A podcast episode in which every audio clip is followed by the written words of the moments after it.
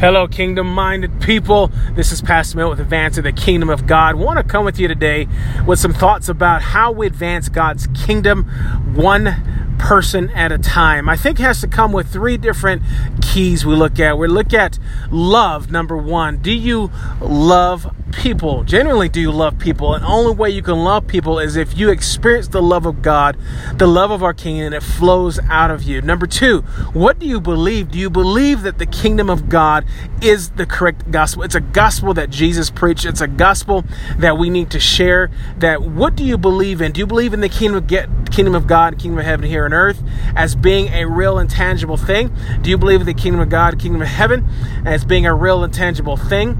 Um, and do you believe that God is our King and we're part of His royal family, and we have our our our Savior, our Lord in Jesus Christ, who has uh, given us that right to be part of that royal family. What do you believe? And number three, are you living it?